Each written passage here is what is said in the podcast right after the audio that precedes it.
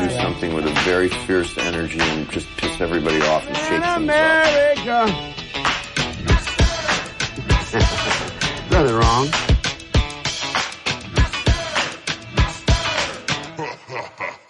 Benvenute cari ascoltatrici e cari ascoltatori. Io sono Giampiero Kesten e state ascoltando la prima puntata della prima stagione di Podcast, quella dedicata ai padri. Non nel senso dei papà e nemmeno dei preti naturalmente, ma ai padri dei più importanti generi musicali.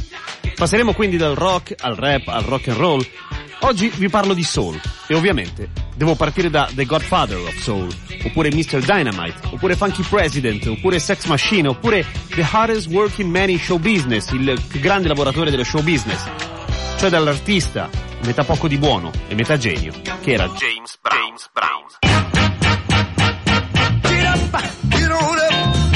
Up, get on up, stay on the scene, get on up, like a sex machine, get on up, get up, get on up, get up, get on up, stay on the scene, get on up, like a sex machine, get on up, get up, get on up, stay on the scene, get on up, like a sex machine, get on up, wait a minute, shake your arm, then use your palm.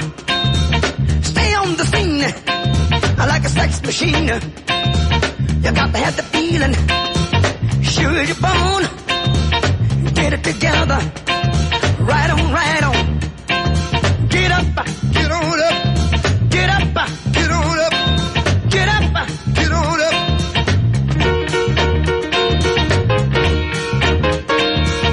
James Brown, nato il 3 maggio del 33 a Barnwell, in South Carolina, cresciuto principalmente ad Augusta, in Georgia, è stato cresciuto dalla sua prozia che lo ha accolto all'età di 5 anni dopo che i suoi genitori divorziarono.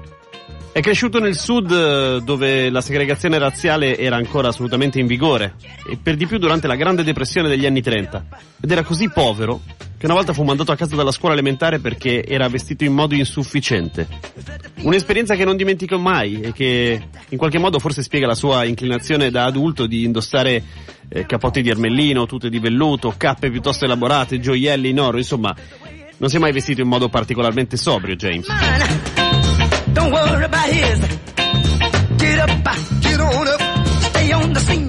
Come è facile immaginare, non è andato alla scuola di musica da bambino, ma ha imparato a suonare un sacco di strumenti dai suoi vicini. È così che infatti ha imparato a stare dietro la batteria, seduto al pianoforte e a suonare la chitarra. E ha imparato anche a conoscere la musica gospel nelle chiese e nei festival dove i predicatori urlavano, pestavano i piedi e cadevano in ginocchio durante i sermoni alla fine della loro esibizione. Proprio come lui.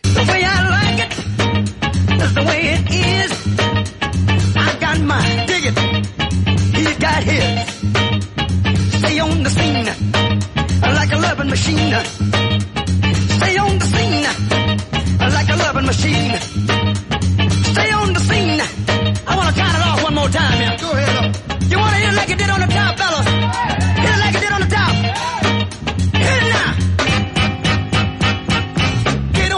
ragazzo canta per i suoi compagni di classe e partecipa a qualche talent show locale, ma in realtà sembra più interessato a una carriera nel baseball oppure nel pugilato. Della musica non sembra importargli molto. Ma poi, all'età di 15 anni, la sua vita prende una svolta. Brown, insieme ad alcuni suoi amici, viene arrestato mentre stavano cercando di rubare delle macchine. Viene condannato a 8 anni, ma viene rilasciato dopo 3 anni per buona condotta. Mica pochi comunque, 3 anni a quell'età. E mentre era all'Alto Reform School, forma un gruppo gospel. In seguito, una volta che perde le caratteristiche, diciamo, religiose, verrà battezzato come The Flames e poi diventeranno The Famous Flames.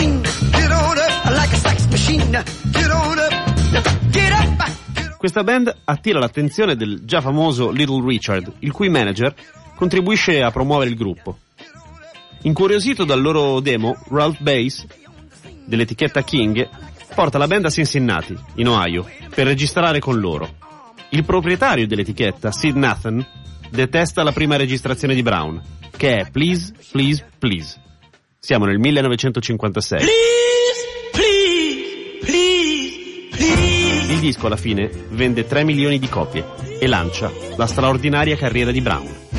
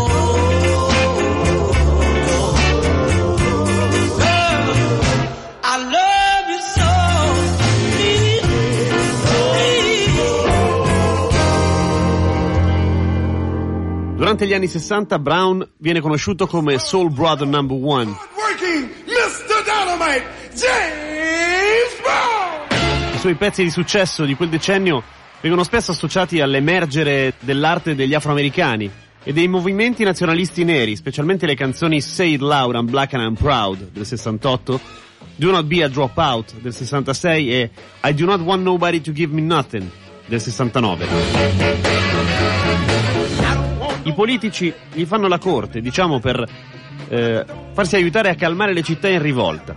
Negli anni 70 Brown diventa il Godfather of Soul e le sue canzoni di successo sono presenti nelle colonne sonore di un buon numero di film di black exploitation, quel genere di film eh, d'azione con bassissimo budget i cui protagonisti sono rigorosamente afroamericani. I don't want nobody to give me nothing, but not the. I'll tell myself.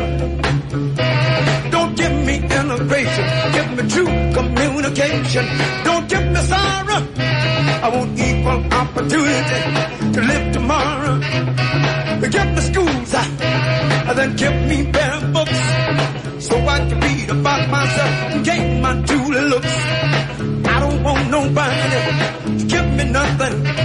But at the door, I'll tell myself.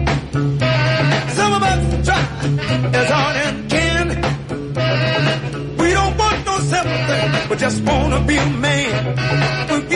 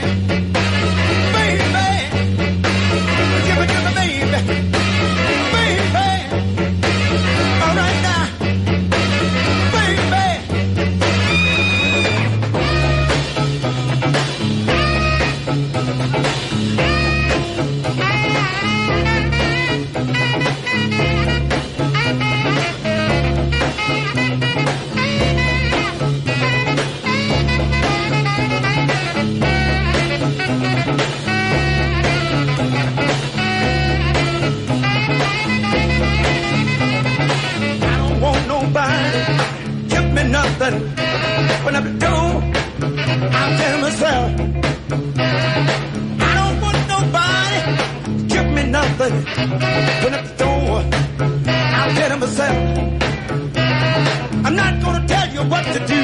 I'm not gonna raise a fuss. But before you make another move, let's start by taking Quando negli anni 80 arriva l'hip hop, le canzoni di Brown prendono di nuovo il centro della scena, dal momento che i fan del rap e i DJ soprattutto eh, spesso prendono dei campioni, degli snippet dai suoi dischi. James Brown compare in un sacco di film, tra cui i Blues Brothers e Rocky 4. Rocky era ovvio. E raggiunge lo status globale di celebrità, specialmente in Africa, dove i suoi tour attirano enormi folle e generano una vasta gamma di nuove fusioni musicali.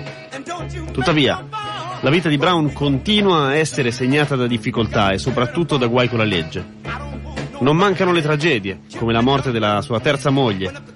Viene accusato più volte di essere tossicodipendente e viene di nuovo arrestato nell'88 per un inseguimento ad alta velocità in cui cercò di scappare dalla polizia. I I. They.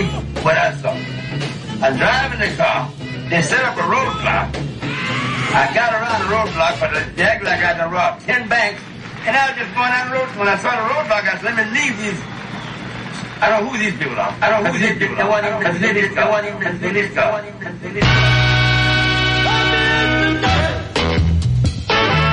Up in the rain. And you hear what that new breed brings. Ain't no drag. Papa's got a brand new bag.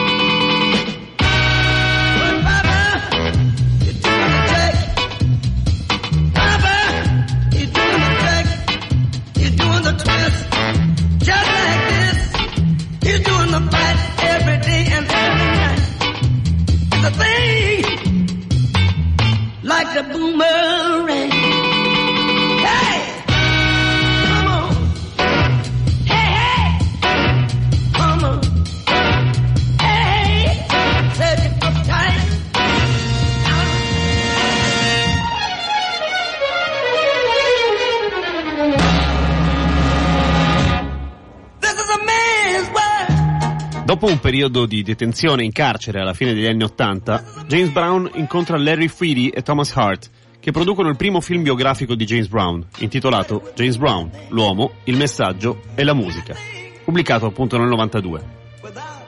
Torna alla musica con l'album Love Overdue nel 91, che includeva il singolo So Tired of Standing Still We Got to Move On, che raggiunge il 48 posto nella classifica R&B.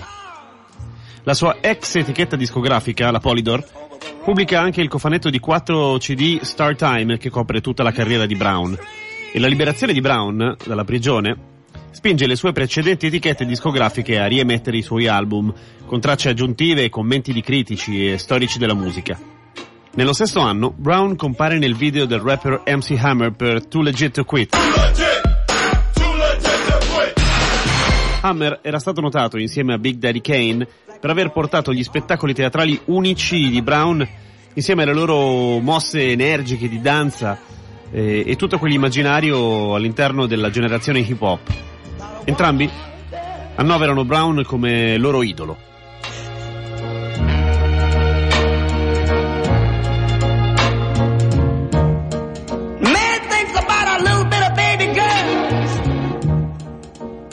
And a baby boys.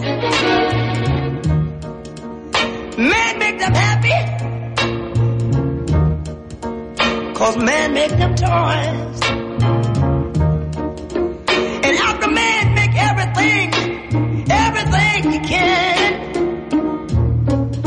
You know that man makes money to buy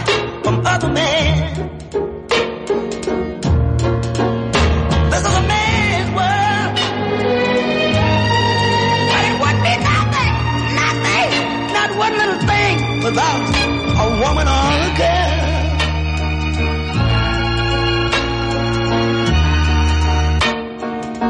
He's lost in the wilderness. He's lost and bitterness. Prima della fine dell'anno, Brown, che era immediatamente tornato a lavorare con la sua band dopo il suo rilascio, organizza un concerto pay-per-view dopo uno spettacolo al Wiltern Theatre di Los Angeles, che venne abbastanza ben accolto dal pubblico. and gentlemen, let's call the world's godfather soul himself, Mr. J.A. Brown. Nel 2004 Brown si esibisce ad Hyde Park, a Londra, come supporter per i concerti dei Red Hot Chili Peppers. L'inizio del 2005 vede la pubblicazione del secondo libro di Brown, I Feel Good, la memoria di una vita e di un'anima, scritto insieme a Mark Elliott. La fine della sua carriera lo vede protagonista di moltissime comparsate in tv o in eh, eventi sportivi e naturalmente moltissimi duetti dal vivo con una miriade di artisti. L'ultima apparizione televisiva di Brown è quella all'introduzione alla UK Music Hall of Fame nel novembre del 2006. Brown avrebbe dovuto eseguire un duetto con la cantante Annie Lennox sulla canzone Vengeance per il suo ultimo album Venus, che viene rilasciato postumo nel 2007. Big strong. One more time. Take it up, Keith. Wow. I feel good. I feel good. Do the would, y'all. I feel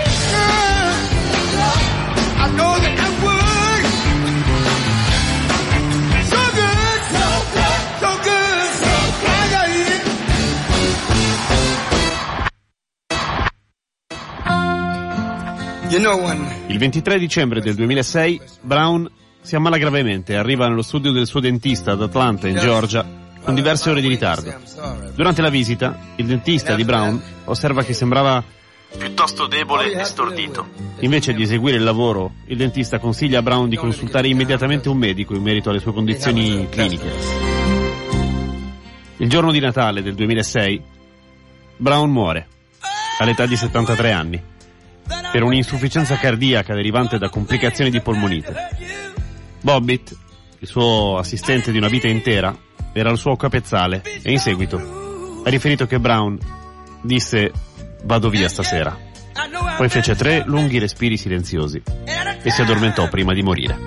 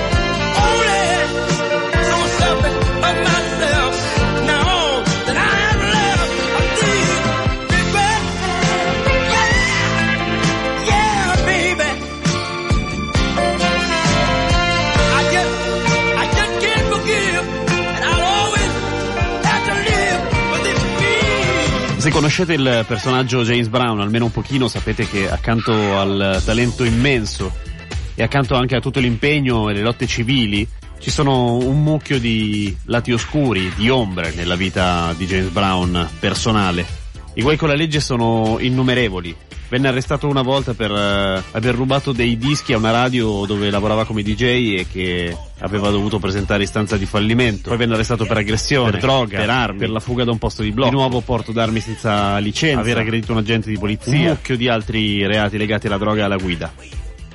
Ma questi guai con la legge sono solamente una sorta di punta dell'iceberg, perché c'è di più, c'è di peggio. Brown nella sua vita fu arrestato più volte per violenza domestica. Venne arrestato quattro volte solo per le aggressioni a Adrienne Rodriguez, la sua terza moglie, tra l'87 e il 95. Nel gennaio del 2004 Brown venne arrestato in South Carolina con l'accusa di violenza domestica dopo che Tommy Ray Heine l'aveva accusato di averla fatta cadere sul pavimento durante una discussione a casa loro. Nel gennaio del 2005 una donna di nome Jackie Hollander intentò una causa contro James Brown per un presunto stupro avvenuto nel 1988. Durante l'udienza preliminare nel 2002 le rivendicazioni di Hollander contro Brown sono state respinte dal tribunale perché i termini di prescrizione per la presentazione della causa erano ormai scaduti. I termini di prescrizione per la presentazione della causa erano ormai scaduti. Hollander ha affermato che l'incidente era avvenuto nella Carolina del Sud mentre era impiegata da Brown come pubblicista. Hollander ha affermato anche che durante la sua corsa in un furgone con Brown, lui si è avvicinata al lato della strada e l'ha aggredita sessualmente mentre la minacciava con un fucile. Nella causa, Hollander inserì come prova un campione di DNA e il risultato di un poligrafo, ma le prove non furono considerate a causa delle limitazioni della difesa.